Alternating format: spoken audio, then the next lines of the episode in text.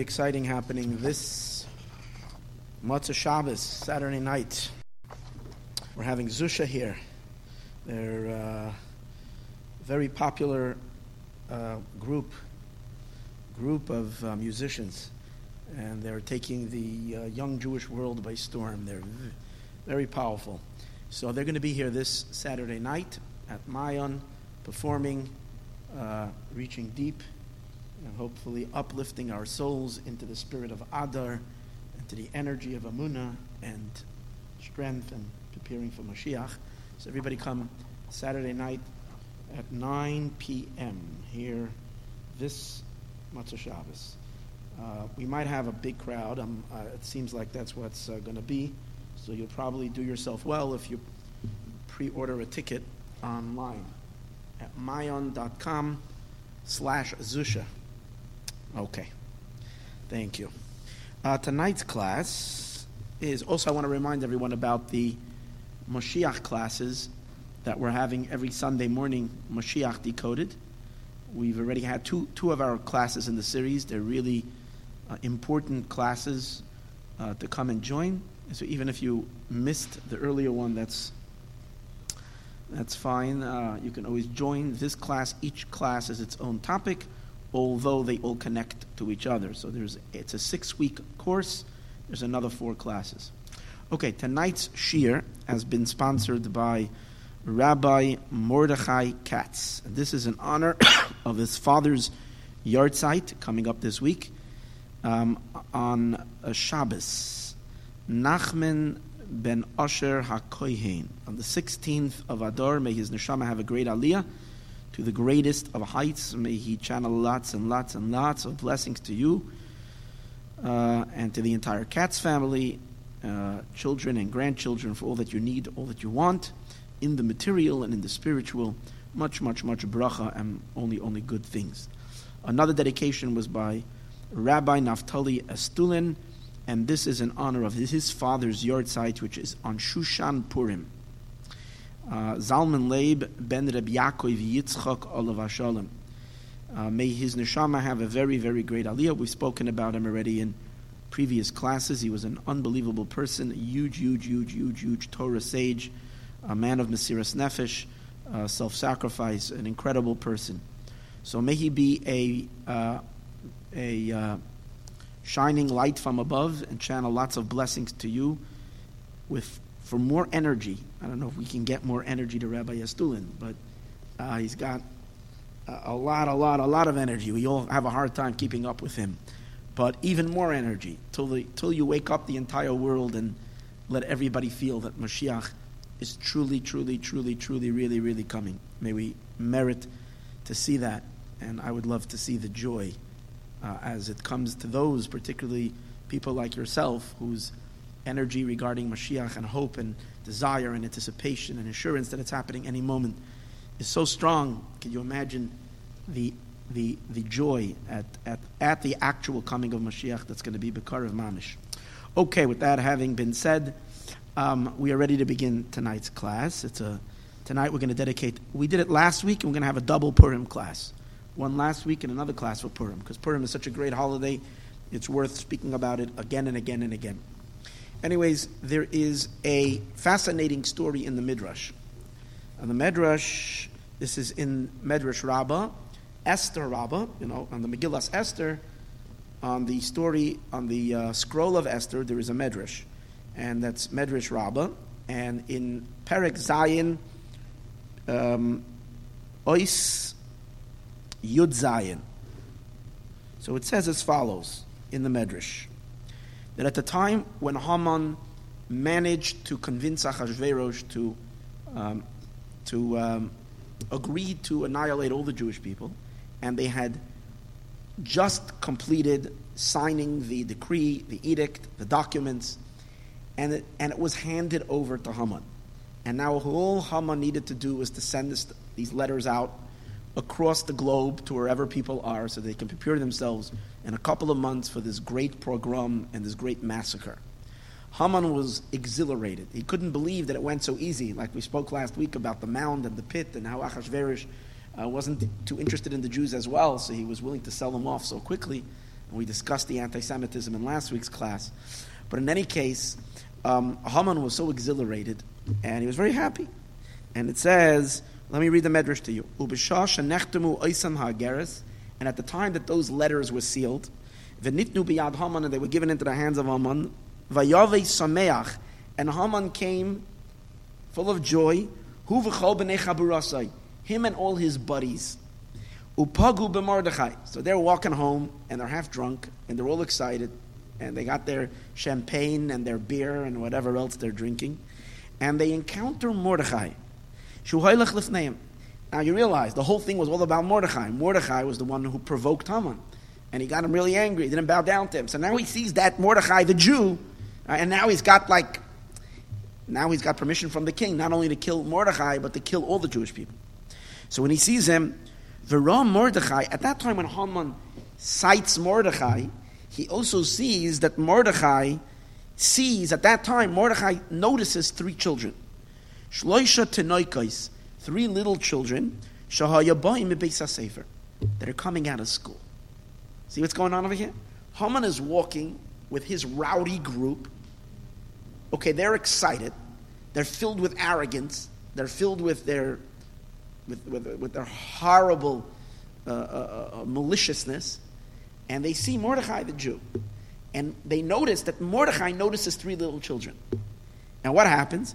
Varotz Mordechai achareim. And Mordechai starts running after these little children. He's not running away from Haman, but he's running to these kids. So when Haman sees, and his whole entourage, Shahayarotz Mordechai achar hatinokas, that Mordechai is running after the children. They noticed that Mordechai, it looked like, was, was he's running after them. For what purpose? He wants to ask them something. So Haman followed Mordechai to hear what is Mordechai going to ask the children. Kivan shehegia Mordechai etzel hatinoikos.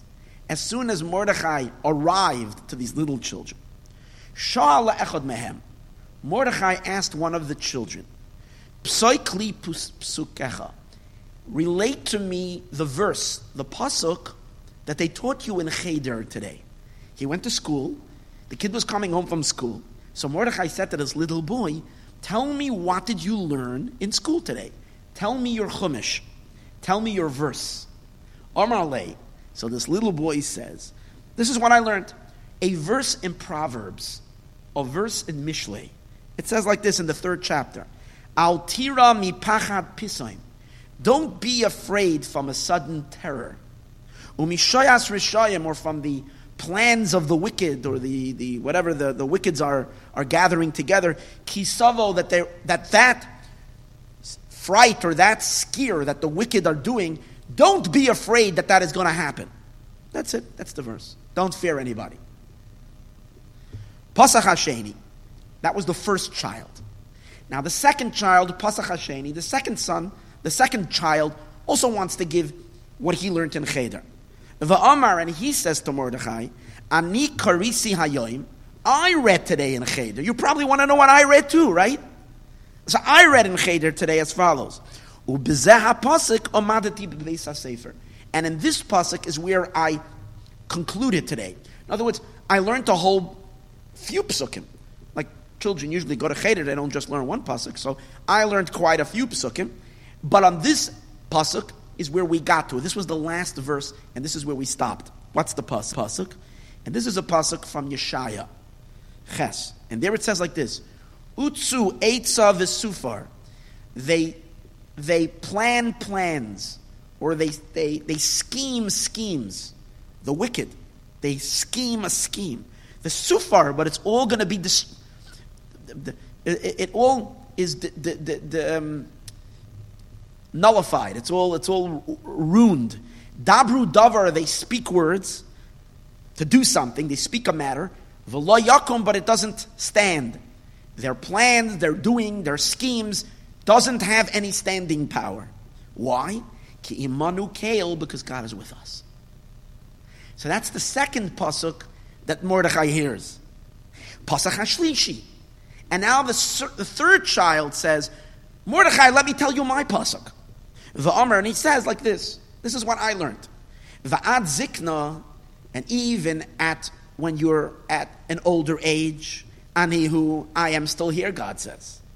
Va'at seva, and when you become at your ripe old age, ani esboil, I still support you. Ani osisi, I have made you. Vani esa, and I carry you. Vani esboil, and I support you. Va'amalet, and I will cause you, and I will therefore save you from any kind of problem. That's the pasuk that the three children coming from Cheder told Mordechai. These, these verses. One from Mishlei, and the other two from Yeshaya. Well, that's, that's a nice thing to hear at a, at, at a very, very, very dark, dark, dark moment like this. You realize what's happening now. Haman is holding in his hands the papers. He's holding in his hands the decree to wipe out, lahashmidu laharik, to uh, annihilate, to kill, to destroy, as kol Yehudim, all the Jewish people, minarat zakim, from youngster to old. Everybody, b'yoyim echad, and all on one day. God forbid what he was holding in his hand. And it was there. The power, he had the, the, the full, the full, the full um, support of the king. And this was the worst decree ever in Jewish history. Never were the Jews in such a threat. Mordechai, at that moment, hears from the children such beautiful verses about don't be afraid of sudden of a sudden threat. Don't they, they, they, they, they, they scheme schemes, but it's never to happen. God says, I'm with you all along in your old age, no matter when. I'm here, I'm holding you, I'm supporting you. Wow. So what happens? Kivan Shashama Mordechai Kach. When Mordechai hears these beautiful words coming out of these innocent children's mouths, Sachaki begins laughing. He rejoiced with a very, very great joy. Haman doesn't want to see that. So Haman says to him, Why is it that you're so happy? I thought that when I'm walking around with these, with this, you're going to be trembling in your pants. You're going to be terrified. Wipe that smile off your face. He's so angry. He can't stand that Mordechai is happy. He says, Why are you so happy? To these little children, what do you care about what these kids are saying? Amari said, Al besurais shebesrani. They gave me good news. They gave me very good news. And because of the good news that I received from these children, I'm very happy. What, what's the good news? That I shouldn't be afraid from that scheme or that horrible, wicked uh, plan that you have planned against us. Miyad ka'as Haman. So at that moment, Mordechai is happy, full of life, full of joy. Haman goes into a rage. Haman Arasha, the wicked Haman. The Omar, and he says.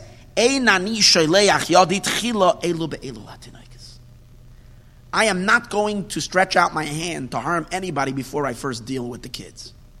It's these little children that I'm going to murder first before I murder anyone else. So Haman's vicious plan was that as, as, as the day comes of that bloodbath, the first ones he's going to kill is grab all the little children and slaughter them first. Because they provoked him in this, in, at this moment. That's the story. That's what the Medrash says. So now we need to analyze this a little bit and get a better understanding about what's going on over here. And simply, the reason why Mordechai is so happy when he hears what the children are saying is because we find that it was a common practice in the times of, it was a common practice throughout in, in, in, the earlier days, and maybe even you can do that today. It's a question actually in halacha. And that is that when a person wants to kind of, they're unsure in a certain situation about the outcome of a certain situation, to go check with a child. And you ask a child, tell me your verse. Tell me what you learned. And when the child says something, you see what the child says, and that's kind of seen as a sign from above. The Gemara says it many times. The Gemara says even uh, uh, uh, uh, the um, Aspasionos, who was, uh, I forgot how they refer to him as Aspasian or someone like that, who came to destroy the first temple, the first base, no, the second Beis Hamikdash, he stopped the child and he asked him, tell me a verse. He wanted to know, like, if he's going to be successful or laying siege on Jerusalem. And then when the child told him that God is going to punish those who, those who destroy his thing, he ran away. He said, he said, God wants to destroy his home and then he's going to take revenge on me. And I'm going to be his messenger, so he ran away. And so on and so forth. The Talmud says that this was, in many places, that there are stories where people turn to a child and ask the child to give me your pasuk. So similar to that, Mordechai over here is turning to a child. Now, by the way, you should know there, there is a prohibition against um, making, looking for these particular signs. It's called um, ma'onen. Ma'onen means to look at certain times and say, oh, this is a lucky time. I should start my work on this time because this astrological sign is a time of good luck. People have all these, all these, uh, what do they call it? Um, um, no, people have these, uh, what are they called? Uh, um, no, there's a word for it. Why am I just. Huh? Omens, no, no, no, there's a word where people, superstitions, where you, you, you know, this is a good time, that's not a good time, and so on and so forth. So J- Jews are not allowed to do that because these are rooted in, in avodah zarah and, and idolatry. So a Jew is not allowed to do that. So there's a question in, in halacha if you're allowed to even go to ask a child. Because if you're, for instance, if you're, if you're, if you see a bird flying or a deer, Rashi says, you see a deer going across holding a piece of bread in his mouth or an animal, and you say if he drops his bread is a bad sign, but if he manages to get across the street or to get with the bread in his, is a good sign for me. To looking at these various different things and seeing it as signs, and the, as a result of that, as, as a result of that, you know, going, doing something or, or avoiding doing something, starting a project or not starting it or doing so and so or picking a day to do something based on all these things, we're not allowed to do so. So the question is, this is, sim- this is something similar. So the Rambam says that this, that, Maimonides is of the opinion that this that we find sometimes that people did ask children and things like that, it's when they, it's because they did not do an action afterwards. In other words, when is it forbidden in the Torah to do something like this? Is if you decide, you know, I'm going to test, should I take the flight today or I shouldn't take the flight? Should I go to this you know, should I open, the, you know, should I do, should I, should I invest today? You know, should I invest in this stock or I shouldn't? Should I do this or not? And you're doing it based on these signs, and based on that you're going to act, you're not allowed to do that. So the, Ram, the Rambam says that's because Mordechai didn't do an action. He just heard. Or stories like this, when you hear and you're happy about it, you just see it as a simin tov, as a good sign, that's okay, as long as you're not acting on that information. Others, however, argue, and that is the Sefer Hasmag and the Beis Yosef brings it Sefer Mitzvahs Gadol from the Smag, and also um, other um, other Duran, Rabbeinu Nisim, and others are of the opinion that to children you're allowed to ask what they learned and use that as a sign and even act upon it. Why? Because children, what they say when they when you ask an innocent child what he learned and he tells you what he studied, then that's a form of prophecy. It's a small little prophecy. It's like they say the words ke'ain nevua. It's like a prophecy from God, or it's like um, ke'ain nevua, or the Ramban. The, the, the Ran uses the term nevua katana, a small prophecy. You see, the uh, the Shach says over here in in Simin Kuf Ayin Tes in Yoreh De'ah and the laws of Ma'onin and Machashin, laws of, of sorcery and the like. He says, V'chein muter mashma das harav, it's the das of, of the, the Ramah, the hapoiskim most poiskim, the afilu lasais even to do an action. The lismach olav la'asid. And not just on the past, say it's a good sign, but actually rely upon it in terms of making a decision of how to act or, or what not to do. Al pasuk to rely, allowed to rely on a verse that's coming from a child. Why? Mishim the chashav ktsas nevua. It's considered like a small little prophecy. Similar, we have today, for instance, many chassidim, when they want to know what they should do in their life, they open up a, a volume, they write a letter to the Rebbe, and they used to be able to get an answer physically, but after uh, where, where one can't, can't communicate and get the, a, a, direct answer. So Chassidim have the minig uh, to write a letter and put it into one of the books and then open it up.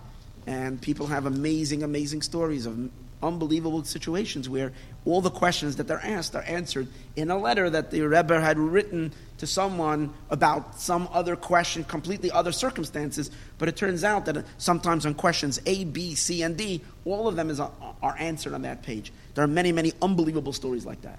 And it goes into the whole halachic question Are you allowed to do? No one's heard a shir. Is halachically, are you permitted to do so? Obviously, it's a minig chasidim, so it must have been. But based on what I'm sharing with you now, that there are certain communications that are considered kosher, like the communication of asking a little child, that's okay. In any case, we can say that that's the story.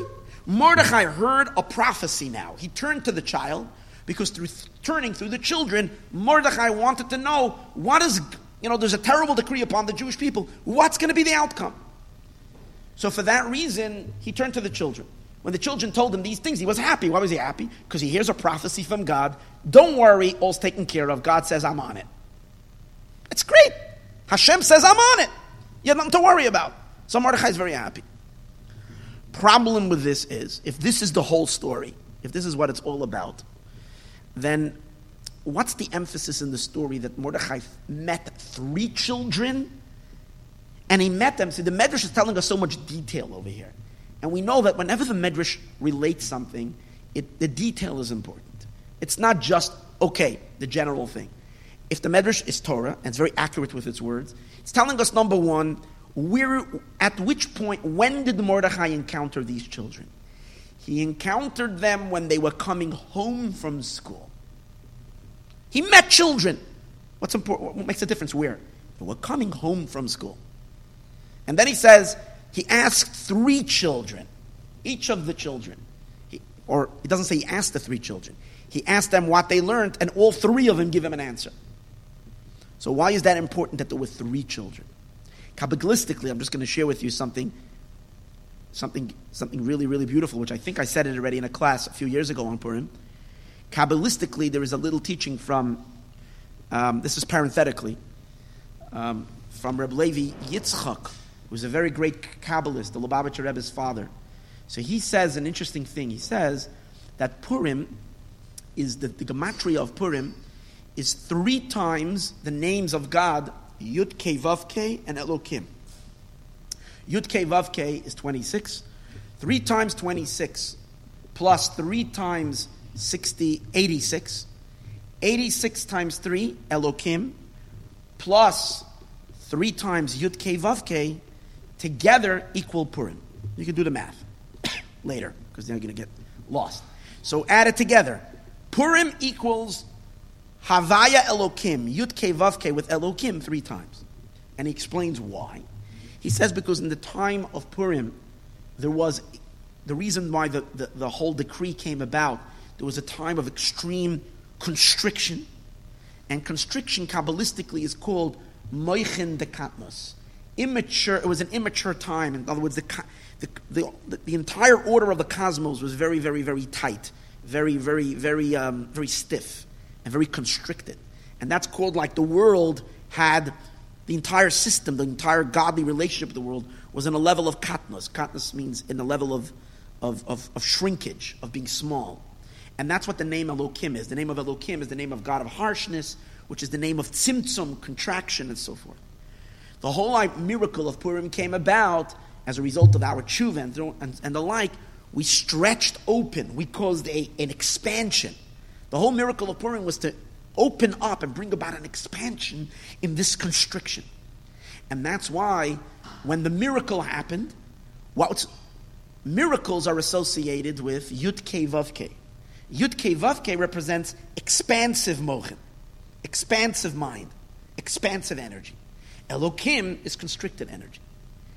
Purim is gematria three times Elokim together with three times Yud Ke Vav Ke is because in the each constriction of the name of Elokim was drawn down the expansiveness of Yud Ke Vav Ke. So we brought, in, in his terminology, we brought the Mochin de Gadlus, the expansive Mochin, into the Mochin of Katnus, into the constricted Mochin. And that's why the miracle of Purim is very unique. It was a miracle, but it wasn't an explosive miracle. It was a miracle that was worked within nature. It concealed itself within nature. Because the whole idea of Purim is there is an enclothement, there was a drawing down of expansive mindfulness into constricted mindfulness. And that's the miracle. That's why he says the whole story, the whole miracle of Purim begins with three children. Because the three children, a child has an immature mind, has a constricted mind. Mordechai says to them, Tell me your pasuk. And when the children said the psukim, Torah represents expansive, so when these little children related a pasuk of Torah that they learned, these children were drawing down into their immature minds Torah, which is infinite and boundless. So that's internally the whole power of the miracle of Purim was ha- taking place or was happening with these little children. Haman is coming back with a decree, which that decree comes about from these constrictions. Mordechai immediately sees three little children, and he goes to the children because the children are constricted minds. And he tells them, say your pasuk. When they're learning Torah, they themselves are opening their minds for expansion. So they're bringing the Yud Ke Vav Ke into the name of Elokim. Three children, each one of them say, saying the pasuk. Three times Havaya into three times the tetragrammaton, Yud Ke Vav Ke, which is the expansive mochin, into the name of Elokim, which is the constrictive mochin, constrictive mind, and you have Purim. Purim is Gematria, three times Yud Ke Vav Ke and Elokim, because the miracle of Purim is that miracle. That's parenthetical, that's his idea. But that's all mystical. We're trying to look at this from a simple place, from a simple, simple understanding. What's the need of Mordechai to hear it from three children? If it's a prophecy, get the prophecy from one child. What's the point? The other question is the order and how the children recited these verses, these psukim. The first child said, Al tira mi pachat pisaim, don't be afraid of a sudden fear. That pasuk comes from the book of Proverbs, of Mishlei. The next two psukim that the next two children said comes from the psukim of Yeshaya, Isaiah. Now, Yeshaya, in the order of Torah, Nevi'im, and Ksuvim, the order is first Torah, then, then the prophets, and then Ksuvim, then the writings. Mishlei, Proverbs, is in the writings. So how come the way the order came out is we begin with the last pasuk, the pasuk in Mishlei, and then we reverse and we go to the pasukim of Yeshaya. It should have been in the right order. And if you say maybe it works the opposite order, usually if you're going in order, you can either go from the top to the bottom or the bottom up. So maybe it's the reverse order, but it's not true because the last pasuk that was said, sorry, if, if it would have been that way, then after the pasuk of Mishlei should have been the pasuk, um, um, um, the, the, the, the last pasuk that he said, which is that the ad zikna should have been the second one, and the, la- and the last one should have been Utsu etza, because that's the order if you're, if you're working reverse. Because in Yeshaya itself, the pasuk utsu etza is, is first, and the pasuk va'an- ad zikna is, is later, is in a later chapter. So it should have been either that way or that way. Why is, the, why is this order so, so confused or so mixed up? We have to say that there's something deep over here. Another question that is to ask on this, on this idea. What happens? According to what we, what we see over here is Mordechai hears from the children that what? That, oh no, so another thing is when Mordechai re- responds to Haman, and when, when Haman says to him, Why are you so happy? Why are you so happy? So Mordechai says to Haman, I heard good news. Besurais toivais bisrani. They gave me good news. Now, if Mordechai is considering, considering this as a prophecy, Mordechai should have really, really, really stuck it to Haman really strong. Not saying I heard good news, they gave me good, good news. He should have said, I heard a prophecy. I received a nevuah, a prophecy, that I have nothing to fear you. He should have laughed him right off, and he's been laughing at him anyways. He didn't bow down to him anyways. He's not afraid of Haman. Mordechai doesn't fear Haman the tiniest bit. So why does Mordechai say to him, They gave me good news? He should have said, I just received a divine prophecy. Because as we say, when children say, when children are saying, it's prophecy. From all of this, it seems clear, as we said earlier, that Mordechai did not see this as a prophecy. This was not seen as an outright prophecy from God that it's going to be good. Or else Mordechai would have said, and we can explain the reason why Mordechai didn't see it as a prophecy. Just an interesting idea. The reason we say that you can go to a child and say to a child, "Tell me you're a pasuk," and it says that it's, a, and as we, I said earlier from the from the Smak, from the Ran, from other Meforshim, from other that they say this is considered a prophecy. The reason for that is the Ran says this is all connected to the idea that once the Beis Hamikdash was destroyed and there's no more prophecy, so how does God communicate? So God communicates this through children. Once, since there was no more nevuah, there are no more prophets. so Hashem is. Lo- what are the prophets? The prophets were very, very big tzaddikim, very holy people. They were very, and they were worthy for God to com- co- communicate through them. Since the time when prophecy is over, we don't have such tzaddikim, people that are worthy to receive a communication directly from God. So, but if God needs to do so, who's he going to choose? Who is the cleanest? So he goes to the purest. The purest are the little children. Oh, but Mordechai was still living in the time when there was still prophecy. Because the, la- the last prophets were still Chagai, Malachi, they were still the companions of Mordechai. They were still living. Being that the last prophecy did not yet stop in the days of Mordechai. So therefore, it wasn't yet given over to the children. Since it wasn't, in other words, the only reason it's given over to children was after there's no prophecy to the adults, God now goes and he uses the children. Since in the days of Mordechai there were still leftover prophets, if God wants to send, send the prophecy, send some communication, he could have done it through the prophet. So therefore, you can understand why Mordechai did not see this communication as a prophecy. Which would explain something else very, very important over here. From the Midrash, it seems to imply that when did this happen?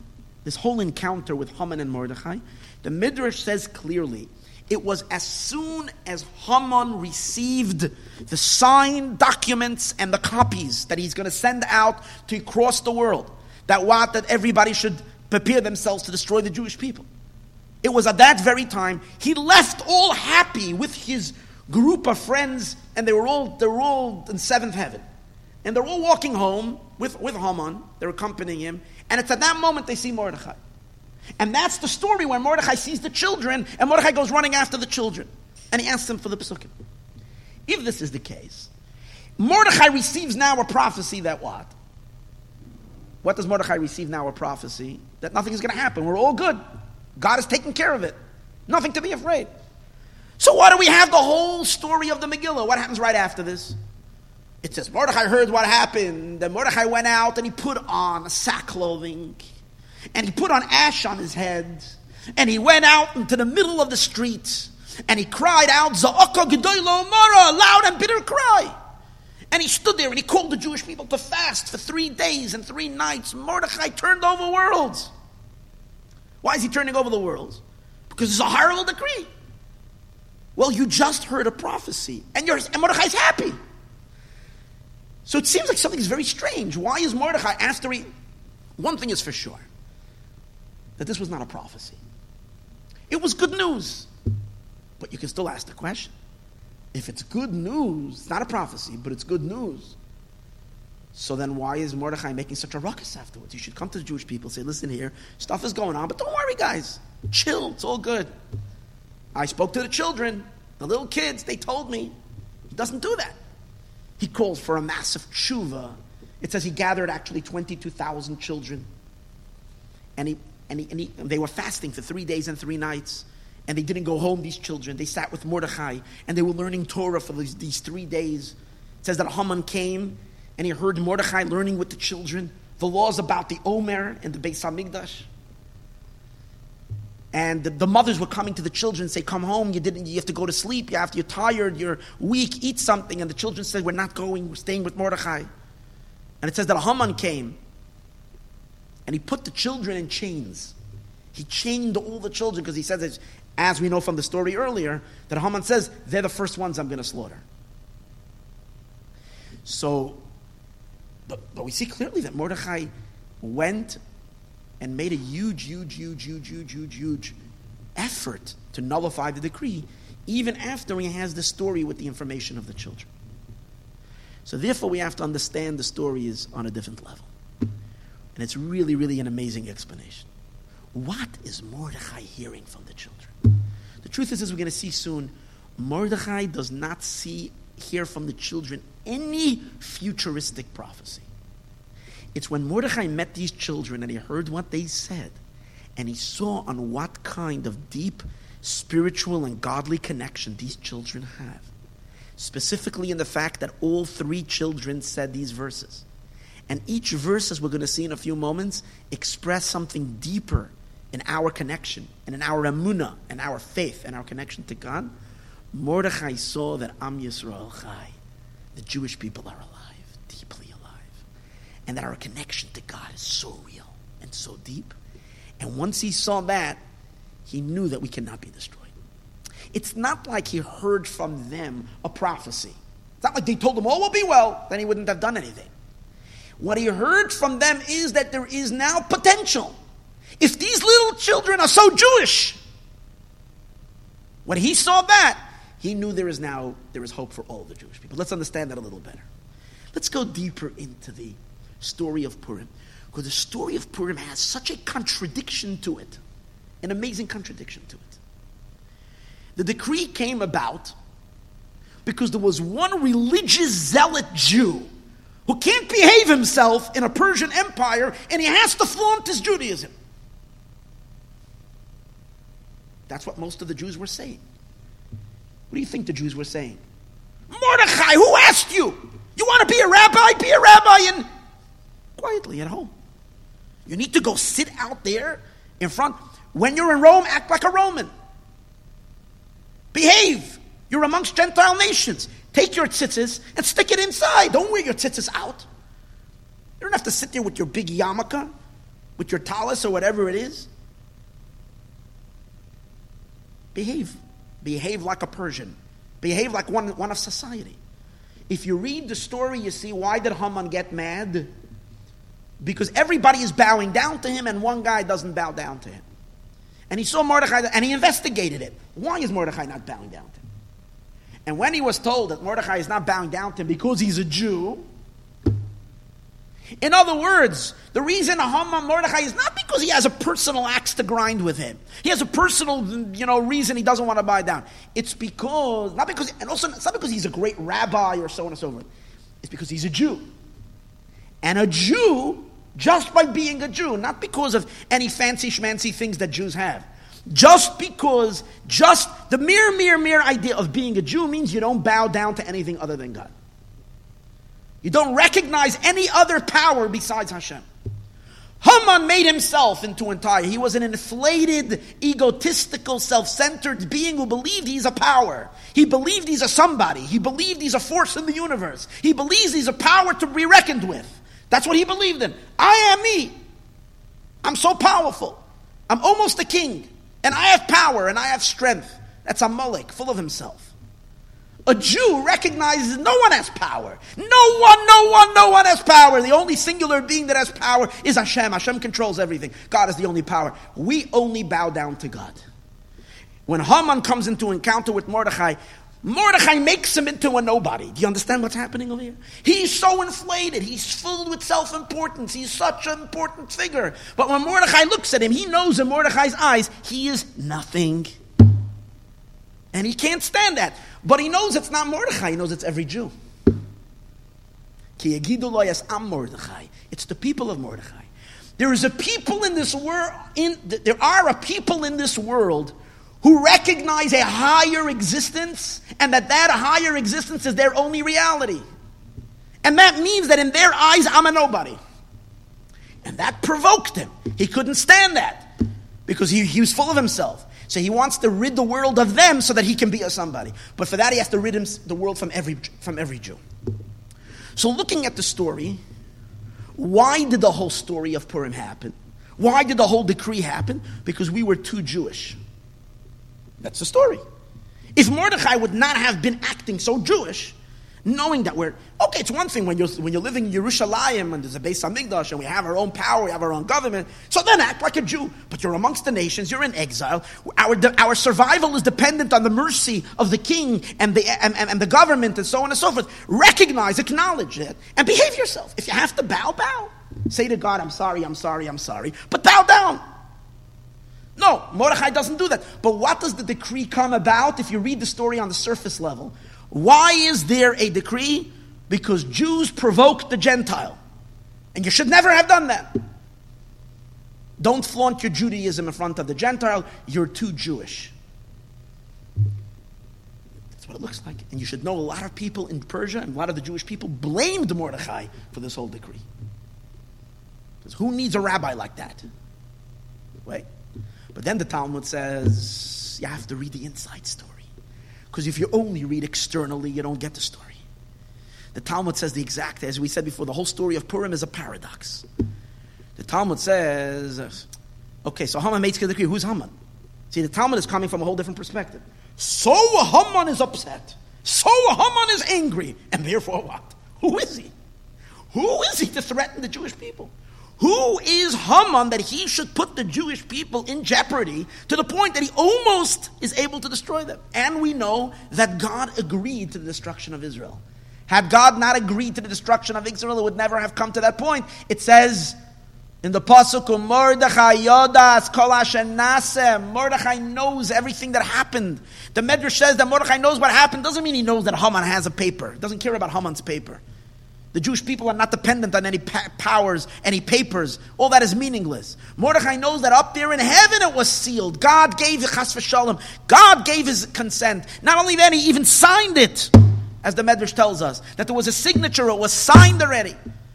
And Eliyahu Hanavi said it wasn't signed in blood, but it was signed with tit, with um, with uh, lime or whatever they used. That was signed, but not with blood yet means there's still there's still a little tiny bit. We can still do something, but God, Hashem, went along with it. Why? So the Gemara asks why. Why did the Jewish people deserve to die?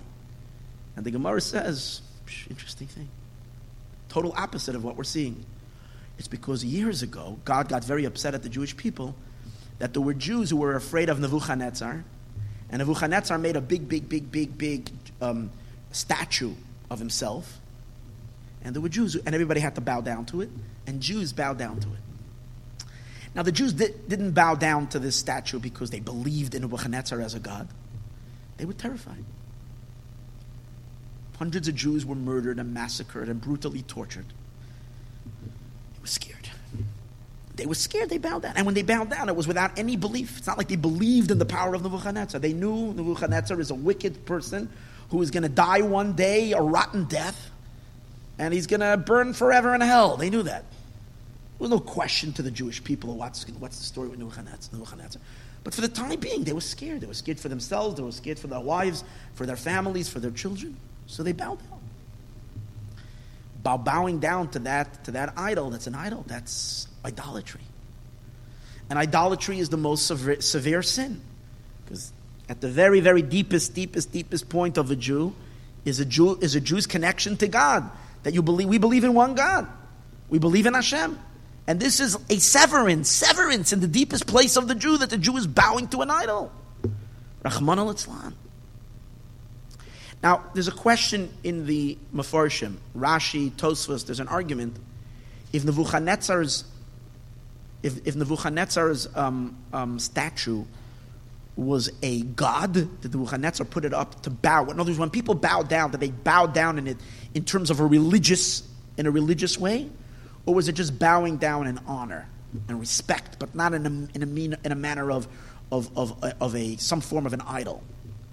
So, according to those who say that it was an idol, we can understand the Jews did an avera of idolatry. Even if we say that it wasn't an idol and it was just a statue, but for those who were not there watching or from a distant place, who knew that they're bow, who saw them bowing down and not knowing all the details, it looked like they're bowing down to something other than Hashem. What's the problem? I mean, what's the problem? The problem is idolatry. But you're going to say it's not real idolatry. In other words, should God really, really, really, truly, deeply be offended? Should God really be offended by us, you know, by the Jewish people giving, giving some, some, some recognition or some honor to, to some other deity, other power other than God. We never mean it. He knows we don't mean it. We're doing it without our heart. We're doing it quite on the contrary. It hurt these Jews very deeply that they were bowing down. They were doing it just, just it was a physical, empty act without any spiritual inner content, without our inner identity. Here is the idea. In every sin that's forgivable, but not in idolatry. In a regular sin, you can say it wasn't intended, it wasn't meant, it was only an external thing. I, I didn't, in, inwardly, I wasn't involved with it. With idolatry, it's different. And the reason why it's idolatry, it's different, has to do with the depth of the connection of the Jewish soul with God. We all know familiar with the story Hannah and her seven children. I'm familiar with the story, the Hanukkah story, the ultimate story of Jewish heroism the heroic act of a family, of a mother and seven children, where King Antiochus on, on Hanukkah took child after child after child and brutally, brutally tortured him to death in front of the other children with the worst suffering and pain, and yet every child was willing to accept that brutal murder for what purpose? Not to become disconnected from God, not to accept any other God. And the end of the story is that there's one little child left over. He's a little child. These the other ones were older. Were older. They were like teenagers or even older. This was a little kid, an eight-year-old kid, a nine-year-old kid, a seven-year-old kid. And, and, and, Antiochus is like feeling so embarrassed in front of everybody that he's been defeated by this little by by, by they defeated him. They're stronger than him, and it, it bothered him so much. So he calls this little kid and he says, Listen here, whatever, you know, you don't want to die like them, and I want to promise you, but you know, I understand that this is very deep to you. You really, really, really can't betray your God. But you know what? Let's just play a little game. I'm going to throw my ring down. No one is going to see. You're going to bend down to pick up my ring, so you're totally, totally not bowing down to it. It's just that it should look for the appearance, for the people that are out there watching in the arena, those that are watching, it will look like I, at least I have one. At least they can claim victory that I, that, for something. That's all have. But I don't mean it. Just, just bend down. And the kid defied the order and he chose to go follow his brothers. He was tortured as well and killed, and then the mother died as well. Unbelievable story. What is it? What is it? What is it that doesn't allow a Jew even to pretend externally? The answer is our connection to God is not based on any rationale and any reason. Our connection to Hashem is because our neshama is one with Hashem. And a soul cannot be, cannot deny God. Our souls are one with God. And that's why in our deepest, deepest, deepest inner, inner, inner point of our being that we're usually not conscious of, we're not just usually, we're hardly ever conscious of it. It's our deepest, inner, innermost essence. We cannot ever, ever, ever let God down. And everything that Hashem wants, we will do it. We are totally, completely devoted with absolute devotion to Hashem, with, with, with, with complete devotion. If so, how come we can, God forbid, many times ignore God's wants? And, and even when we know something is sinful, we can do an Avera, chas v'shalom, from time to time, and not, even though we know it's against God's will. The answer is because we're not in touch, we're not conscious of that deep place. We're not aware that by doing this sin, I'm really denying God. If I was to know that I am denying Hashem, it's almost as if if I'm speaking a, a little bit of gossip, or if I'm taking something that's not mine, a little bit, or if I'm uh, eating something that's slightly not kosher. And while I'm doing that, I am denouncing God. I'm basically saying, God, you're not. it would be impossible to do. We can't. It's just that we, can, we, don't, we don't feel that. But when it comes to idolatry, Sir Shneur Zalman of Liadi tells us in Tanya the reason why historically the Jewish people gave their lives in martyrdom, al Kiddush Hashem, is because when it becomes crystal clear that what? That what you're what chas v'shalom, what a person that what God forbid you are being asked to do is in is in direct denial of Hashem and therefore you're, you are disassociating yourself with God, a Jew can't do that. He can't. And the Alter Rebbe goes so far and says, once you, once that spark, your inner spark of your soul is provoked and is revealed, it doesn't allow us to become disconnected from Hashem, even in an external act that we're not, that we're not identifying with. In other words, the story with the child. It's an external act. The little kid was doing what? He was just going to bow down and pick up the ring. He wasn't truly, deeply bowing to, to, to the idol at all. He said, I don't, he's just picking up a ring. He's not going to do it. Why? Because this child at that moment, after seeing his seven, six brothers giving their lives al Kiddush Hashem, he was fully cognizant, fully aware, fully in touch with his neshama and with his pintele yid, with that inner, inner, inner point of his Jewishness that is one with God, and therefore anything, even a tiny, remote, remote, remote connection to idolatry, even if I'm not me, just touching it with a 30 foot pole, I can't even do that. Once your true Jewishness is revealed, you can't even touch an idol with a 100 foot pole. That's what the Alter Rebbe says in Tanya. An amazing understanding of what a Jew is all about. Therefore, when Jews bowed down to Nebuchadnezzar's idol, they were, God forbid, messing with the deepest, deepest inner point of their soul. They were really, at least it appeared like, God forbid, they have completely severed themselves from Hashem. In other words, the deepest sin possible, the greatest disconnect. Now, here's the thing the Jewish people, our only survival is connection to God. We spoke last week. We, the Jewish people, are not, it's about time we realize this because it's been ridiculous if we try to convince ourselves something else. We've seen it again and again and again. We, the Jewish people, are not one of the 70 nations. We're not. Every other nation has a natural existence in this world. We, the Jewish people, don't have a natural existence in this world. It's not. We're, we're, our, everything about us is miracles day in and day out. The whole story of Israel, eh, all the wars in the land of Israel, eh, every, I mean, these things don't make any sense. The, the way, the, the way eh, like going through the Jewish people coming out of the ashes of the Holocaust and being able to rebuild the way we rebuilt and again and again and again, a nation outside of its country surviving against all odds. It doesn't make any sense. So, how are we here? We're only here for one person. We're God's people in this world. He, we're a miracle, and our existence, our, our existence is only in as much as that we're one with God. And when Jews went to that switch, what's the switch? Our connection to God, and hit the switch down, shut that switch down, meaning closed and disconnected, pulled that wire or severed that, that, that, that connection, we have no more existence. And that's the reason why the decree of Haman can come. To, The Jewish people have no existence. So we're going to be wiped off the face of the, of the planet. It took a few years. Nebuchadnezzar, 70 years later, it happened. But eventually the Jewish people are going to disappear. God forbid. That's what scared Mordechai so much. You see, again, it's an amazing thing.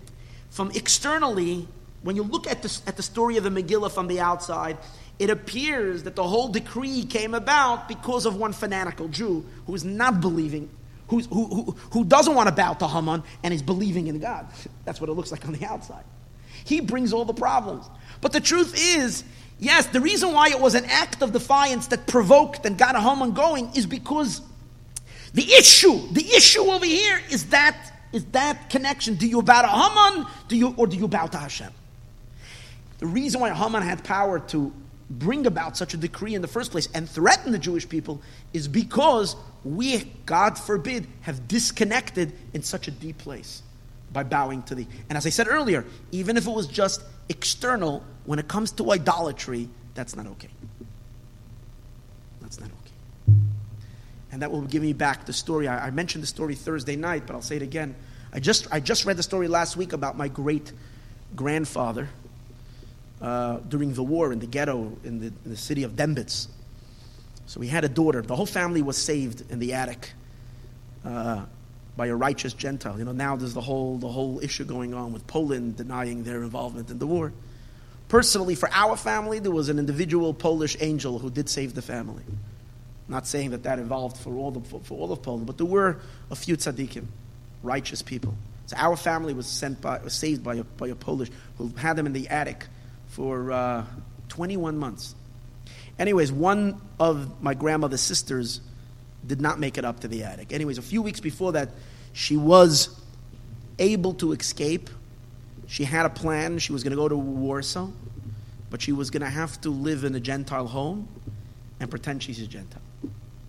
She came to her father to ask him his opinion. My grandfather was a real, real Chassidish Yid. He said to him, really, something like this, I can't advise you. It's your life. That's what he said to her. It's your life. I can't advise you.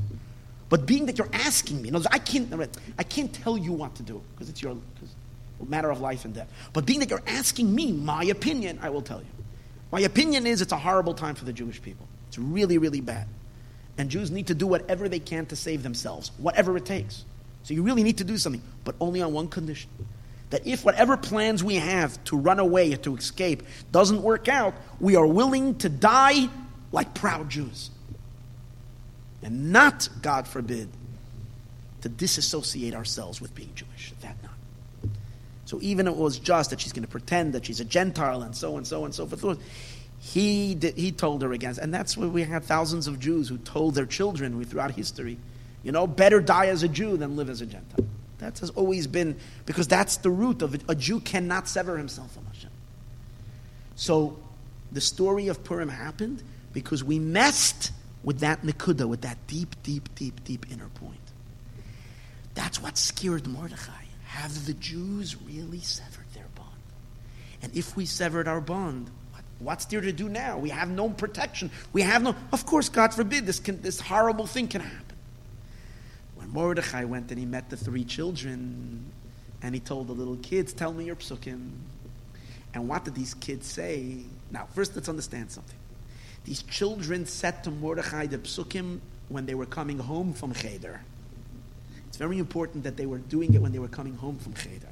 A lot of people send their kids and give them a Jewish education just so that they can have their bar mitzvah or so they can have their thing. It remains it remains within the sanctuary of shul. Your Jewishness is supposed to remain only in the sanctuary of shul. But once you leave the shul and you're coming back home, then you can drop all your Jewish studies and leave it in the shul. Leave it in that holy place. The question is, what are the kids taking home with them when they're leaving their Jewish studies? And that's what Mordechai wanted to know. What are they bringing home with? He asked these little kids, What's your psukim? He didn't ask these kids their psukim to get a prophecy, as we spoke earlier. He wanted to take the temperature of the Jewish people. And when you want to take the temperature of the Jewish people, you check the little children. Because where the little children are at, that's where you know the future of the Jewish people is. That's when you get the true pulse of the Jewish people, is you look at the little children. Mordechai asked the little children, and the three gave him three psukim. The three psukim that the three children gave him are three levels in emuna and in bitachon. Emuna is belief and trust in God. And when Mordechai saw level after level, first the lowest level of emuna, the base, what we might call emuna, emuna basic. Then he heard emuna plus, and then he heard emuna platinum. He heard three levels of emuna. He heard extra, extra higher levels of emuna, and he saw it was solid by the kids. He knew the Jewish people are doing okay. Why? Because he knew that the spark is still there. Even if it looked like, for a moment, it looked like the fire went out. But he checked with the little kids and he saw the flame. The Jewish spark that is inextinguishable is still burning. What happened? So let's take a look. What the, what, what's the difference between the three verses? In the first verse, the pasuk says, "Al tirami pachat pisoim." Don't be afraid of a of a sudden terror, umisharis rishayim, or from the wickedness of the wicked. Don't be afraid of that kisave that is coming. In that pasuk, it doesn't say anything about. It doesn't say anything about. Um,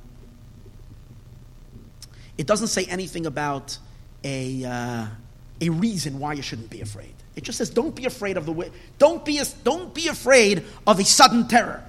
Don't be afraid." The second verse, interesting, gives a reason. First of all, ki imanu keil, because God is with us. There is a reason, but also the it's going a little deeper. It's not talking about when you're suddenly scared. Don't be afraid. It's talking about utsu eitza v'sufar. There's no outright open threat.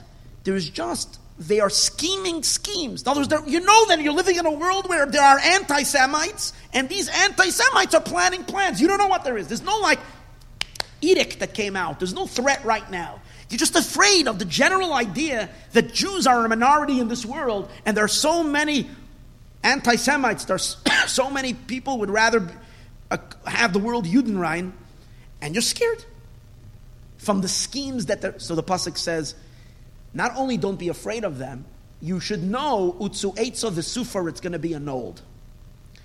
Finally, the last pasuk is not even talking about any kind of a danger. What's the pasuk talking about? Pasuk is saying, in your old age, I'm still here. Even when you're getting very old, I'm with you. I'm holding you. I'm taking you. I am make. I made you. I'm supporting you. So, what are these three things? What's really happening over here is like this. The first thing, in the most basic level of emuna, is that a Jew has this deep, almost natural sense that God is in control and there's nothing else in control other than God. So, if God forbid we hear of something threatening, some scare, some. The first thing is a Jew, don't be afraid. Don't be afraid. Why? Doesn't mean it's not going to happen.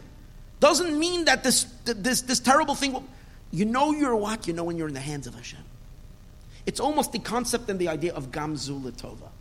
There is nobody or no power in the world that has control over me. If I need to die, God forbid, in this situation, if God forbid the, the, the people are going to get, in this situation, people are going to get killed. Gamzu Latova, this too is for the good. We don't understand. It's not a Nazi that's doing it. It's not a Cossack that's doing it.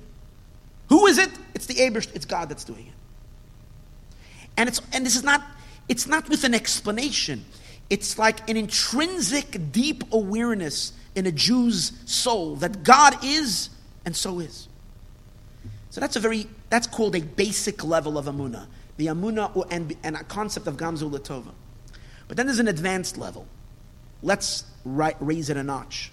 Raise it a notch is as follows we know not just that Gamzu Latova, but we understand Ki Kel that God is with us.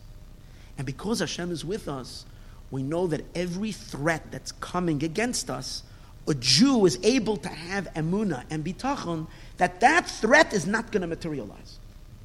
And let me explain this for one moment, the difference between the two. You know, there is an argument about the bitachon. Bitachon means trust in God. There are those who say that trust in God means just not to have anxiety. It doesn't mean that, let's say, God forbid, someone is sick. It doesn't mean that you trust in God you're going to be healthy. You don't know, because maybe you don't deserve to be healthy. God forbid. What then? you don't have anxiety and nervousness because you know you're in Hashem's hands. So either way, it's good because whatever God does is for the good. That's a level, that's bitachon. That's not Hasidic bitachon. That's the bitachon in the non Hasidic world. The concept of bitachon is whatever will happen is good. Hasidism came, and I once gave a long class, and it's a very important class, to advance bitachon to a whole new level. No, no, no, no. Bitachon means tracht gut wird sein gut. I'm thinking positive, it will be positive. I know that God will for sure take care of me, and that which is threatening against my life is going to go away. I have certainty. How do you know? I, I know. Why? Kao, because God is with me. It's much harder to do this. It's much harder to do this because sometimes, like, how do you know? How do you know? How are you sure? How can? No, no, no, no. You push everything out and you say, "I'm relying on you, Hashem, just because, because you're my daddy." And, you, and because you're my daddy, I know for sure you're not going to let go of me. You're going to take care of me and you're going to nullify that or, or, or, or remove that threat. You're going to protect me. The next level. That's the difference between the two psukim. The first pasuk just says, Altira, don't be afraid, because you're in Hashem's hands. The second pasuk says, Utsu Eitzor, they, they, they scheme a scheme. The Sufar, it's going to be erased. Dabru da, it's going to be annulled. Dabru davar, they make a plan to hurt us. Velo yakum, it's not going to stand. Why? There's an explanation. Here, but here you need already more advanced thinking. You can't just the natural amuna that a, uh, that a Jew has intrinsically. That amuna is just that, that God is everywhere and God is in control. That's number one. This is already a more sophisticated element. The sophistication is that I know kale that God is with me, and therefore I know that Hashem is going to take care of me. Is going to be only good. Then comes the next level, and here's the deepest level of amuna. The deepest level of Amunah, what happens if the threat is not from some hidden anti Semites? I'm just becoming an old man. I'm reaching an older age. Na- the natural occurrence of life is that you get old, you get weak, you get a little sick, you get a little ill, the body starts aching and quaking. You know, you need a little bit uh, of, of oiling over here by the joints. And here's kratz, and here, and you're realizing that and then you feel kind of that that's just nature. It's not a matter of, of Hashem it's just the natural world. God, you're, you're going to fight nature? The nature is nature. Who created nature? God created the world that, that people get old. And when you get old, slowly the body disintegrates, and then it comes a day that the body. Who's as a Jew, you don't even have to give credence to that. sounds sounds sounds sounds amazing. Don't even give credence to that. You're a Jew. You have one thing. You have to serve God. If you have to serve God, you know you're totally above nature. How long are you going to live? I don't know. I'm going to live forever. That never happened to anybody. Who cares? I'm saying the essence, the essence of the idea is nature and natural phenomenon doesn't really limit, it doesn't constrict. I'm not saying that if someone really believes he's going to live forever, he's going to live forever. No. Now, yeah, because we're coming to Mashiach. But the idea is you don't have to accept the limitations and the boundaries of the natural order just because so it is. So science says. Science says, very nice, science is apl- applicable to everybody, but not to a Jew. Why? Because as a Jew, you're connected to the maker of everything. And that's why you need more explanation over here. What does the pasuk say? Va'atsikna, even if I'm old, va'atseva. God is still here. Not only that, ani asisi. I made the whole world. I made you and I made nature.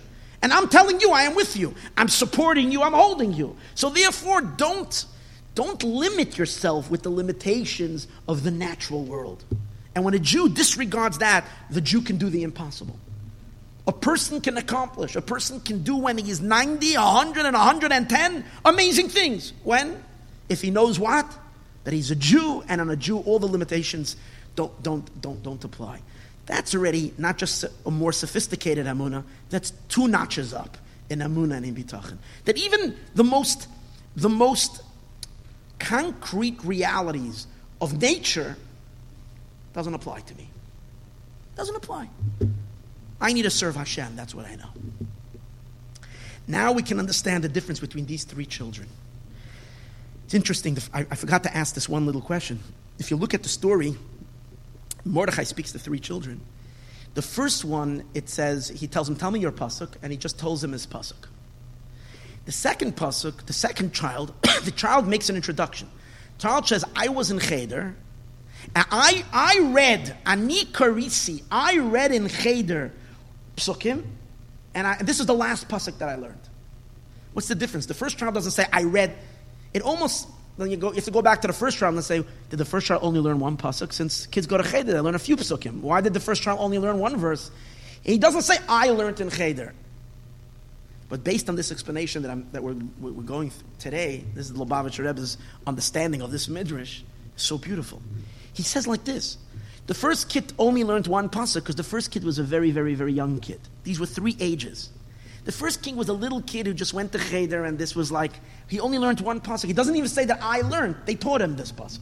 This is what the Rebbe was teaching him, and he was following. This was the one verse. Why? Because I don't know. and what's the verse? This is the most elementary level. There's no intellectual understanding. God is with me, so and so forth. Only one thing. There is the development of the essential, natural, inherent belief that a Jew really has, and that is that God is here, and I don't have to worry.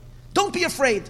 Like the Baal father, the holy Baal father, when the Baal was five years old, the Baal father took his little hand when he was the Baal father, the big tzaddik Rebbe Eliezer, was leaving the world. He held the holy Baal hand and he said, Little Yisraelik, don't be afraid of anything in the world other besides God. And that's the message of a little child. So when this kid comes out, tell me your pasuk. Which pasuk does he say? Al tirami pachat pisah. Don't be afraid. The next child is already saying, I was I studied and I learned because he's already more knowledgeable. He's an older kid. He's able to reach to a higher level of his amuna because he can develop the amuna more. And what's the level of the amuna more? Not stam that I'm not afraid because I'm in God's hands, but I know that since Hashem is with us, the decrees are going to be nullified. And everything that is done against me is going to, it's good. Why? Because Hashem is with me. The third child is already older and more developed and he's reached that level of amuna, of appreciation, understanding that even things of old age, even inherent limitations that are in, inherently within creation and within the world, don't restrict and limit a Jew. Why? You need even more explanation. Explanation is ani Yasisi, ani Esa, va'amaleit. I'm taking, I made you, I take, I created nature, but I made you my one and only child, so you're not subject to it. All that explanation, and that gives that emunah where Mordechai hears the Jewish children, and he hears three levels of Amunah in the Jewish children. He sees that there's so much potential. He sees that Jewish people are deeply connected. And as we said earlier, when does he hear the children saying it? When they're leaving school. It's one thing when they're in the hallways, in the classrooms, they have this Amunah. They're going home with it, and even coming home, they have that, that deep connection. He knows now that even if this spark, this inner spark of the Jewish people, has fallen dormant by the parents, by many of the people of the older generation, the young children have the potential to wake it up by the parents. They're going to fan the flames of that Amunah. So Mordechai, what does he do? It's interesting. He doesn't, he doesn't see, when he, when he hears it from them, he doesn't say, this is a prophecy. It's not a prophecy. Besura, Besura is Toivais. Interesting. They gave me Besura. It doesn't say Besura, one, one good news. Besura is. Many, many good news. What are the many good news? Each child notified him different, another good news that the Jews have Amunah, not only on level one, but on level two. Not only on level two, but on level three. Dafkin this order. That's why they use this order, because this order shows on from a lower level, a more basic level, to a more advanced level, and even a higher level of Amunah. Besurais Toivis, they're giving me good news. I have hope for the Jewish people. And what does he do? Now he knows is the chance that we have to wake up that spark by all the Jewish people. So he puts on the sack clothing and the ash and he runs out in the street and he cries out, Jews! Yidden, wake up! Not that Haman Stam wants to kill us. Jews, wake up, you're Jewish. Reconnect to your soul. Reconnect to who you are. Identify with who your true being is. You are a Jew, you're connected to Hashem. The children gave Mordechai the inspiration to go out and wake up the Jewish people because from their spark, he was going to ignite the spark amongst all the Jewish people and the Jewish people realigned themselves with God. And the moment they realigned themselves with God, what happened to Haman? He became like a pinata. Finished. Over. Gone. Nothing there. Because the whole, the whole decree is only when we disconnect it. And that's why Haman says to these children, he got very angry. He says, You I'm going to kill first. Because when Haman heard what these children said, he saw in them what, what angered him in Mordechai, he saw in them. He saw that the power of this mysterious nefesh, this defiance, this, this what we, we say, this, this madness, this connection to God, this fanaticism of attachment to God that transcends all logic and reason, he sees it in the children. That very thing that got him angry about Mordechai not bowing down, he sees it in the children not bowing down. In other words, the species of the Jews, he senses it very, very, very high. You know, Haman has like a, like they have these, um, uh, uh, uh, sometimes, um, what are they called? Detectors. They're supposed to detect uh, levels of carb uh, um, um, in a house. They put it on, on, on um, uh, what is it called? what? Carbon monoxide. So they have these sensors. Haman has a sensor that senses, senses Jewishness, senses godliness, senses Mesiras Nefesh, senses Emunah. And he's getting a very high reading next to these children. He's getting a very, very high reading of pure, original, powerful Jewish, rock solid Mesiras Nefesh. He's sensing it in the children. And that bothers him more than anything else. And that's exactly what he's fighting against. That's why these children he wants to kill first. So the future and the, the lesson of all of this, the future in the Jewish people, is in how the children are doing. And the children, so what do we do with the children? It's with the little children that we need to, even at any time, the children is where we need to give them the purest of the purest. Not be afraid to speak to them about things sometimes which we ourselves sometimes, like with our sophisticated mind, we say, how is that going to be? What? For instance, the belief that Mashiach is coming now, now, now. They say, we don't make the kids crazy, we don't give them that kind of emuna, what's going to... No, no, no.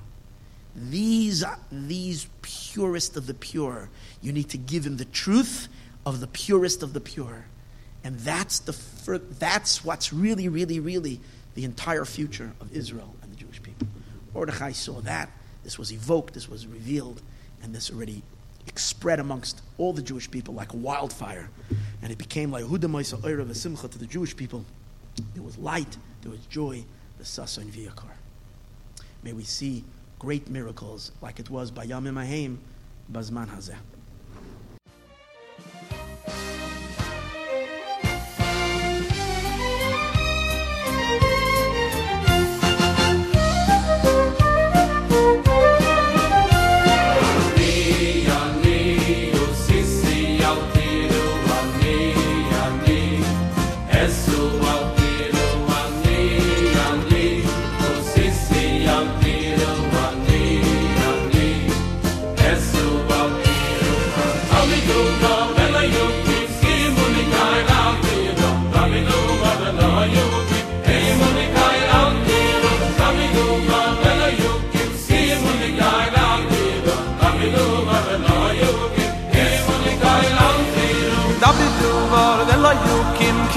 unikai lauti ro dabri du bor ve lava yu kim. Kim unikai lauti ro dabri du bor ve la yu kim. Kim unikai lauti ro dabri du bor ve lava yu kim. Kim unikai lauti ro ami ami usisi lauti ro ami ami esu lauti ro